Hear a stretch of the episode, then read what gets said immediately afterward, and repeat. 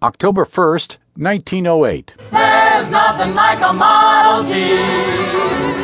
Henry Ford rolls out the Model T, succeeding in his quest to build an affordable car for the masses. The price tag for the car, nicknamed the Tin Lizzie, $850 back then, or about 17,000 in today's dollars. 1949.